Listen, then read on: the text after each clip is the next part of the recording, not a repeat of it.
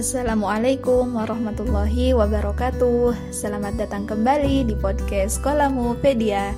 Nah langsung saja pada kesempatan kali ini kita akan membahas mengenai hadis tentang marah Yang kami beri judul Menahan amarah mendulang surga.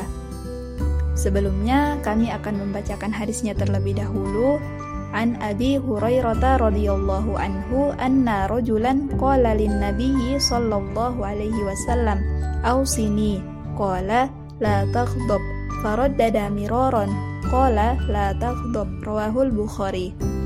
Artinya dari Abu Hurairah radhiyallahu anhu bahwasanya seorang lelaki datang eh seorang lelaki ber, berkata kepada Nabi Muhammad sallallahu alaihi wasallam Ausini, berilah aku wasiat. Kemudian Rasulullah menjawab, La taghdab, janganlah engkau marah. Faraddada miroron. Kemudian lelaki itu mengulang pertanyaannya. Kemudian Rasulullah menjawab, La taghdab, janganlah engkau marah. Rawahul Bukhari, hadis riwayat Bukhari. Sederhananya, hadis ini mengajarkan kita untuk menahan amarah. Tatkala seseorang datang kepada Rasulullah dan meminta wasiat kepada beliau, Kemudian Rasulullah menjawab dengan ungkapan yang mengandung seluruh kebaikan, yakni jangan marah, hingga beliau mengulangi perkataan tersebut sampai dua kali. Sedangkan dalam riwayat yang lain, Rasulullah berpesan dengan redaksi yang mirip, jangan marah, maka bagimu surga. Wah, ternyata menahan amarah menjadi perkara yang sangat besar bagi seorang muslim. Bagaimana tidak? Menahan amarah saja mampu untuk membuatnya mendulang surga. Masya Allah. Nah, dalam hadis ini bukan berarti Rasulullah melarang rasa marahnya, tetapi beliau tahu apa akibat dari kemarahan itu. Maka, kita diminta untuk bisa mengontrol amarah kita agar tidak berujung pada petaka yang lebih besar. Adapun adanya pengulangan dalam Pesan Rasulullah di sini menyiratkan menahan amarah wajib untuk kita lakukan.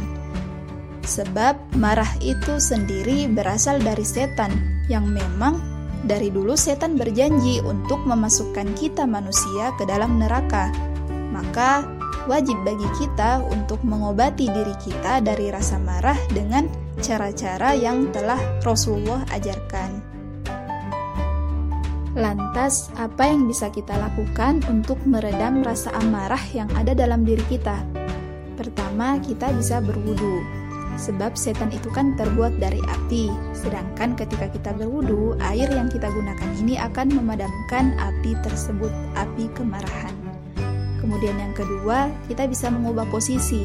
Misalnya ketika kita marah dalam keadaan berdiri, kita mengubah posisi dengan duduk atau sebaliknya. Yang ketiga, menghiasi diri dengan sabar dan santun, dan berusaha mengingat bahwa jika kita menuruti emosi negatif yang ada dalam diri kita, lantas marah pada suatu hal misalnya, maka kita sedang melakukan apa yang telah Allah larang.